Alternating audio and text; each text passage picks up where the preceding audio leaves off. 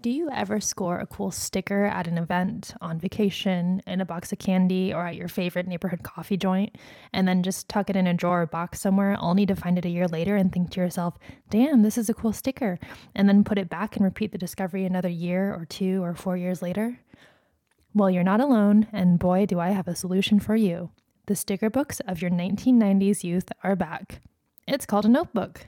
Literally, get a spiral-bound mead, or if you're feeling super adult, a nice leather-bound moleskin, the same ones that Ernest Hemingway put his stickers in, and peel off the backs of those precious stickers and archive them forever on those golden artisanal-bound pages of paper.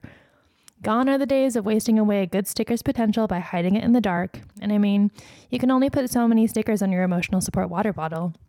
So I encourage you to start your own adult sticker book, aka sticker notebook, today, and transform your sticker hoarding into organized sticker collecting and showcasing that likely only you or no one else will ever see still.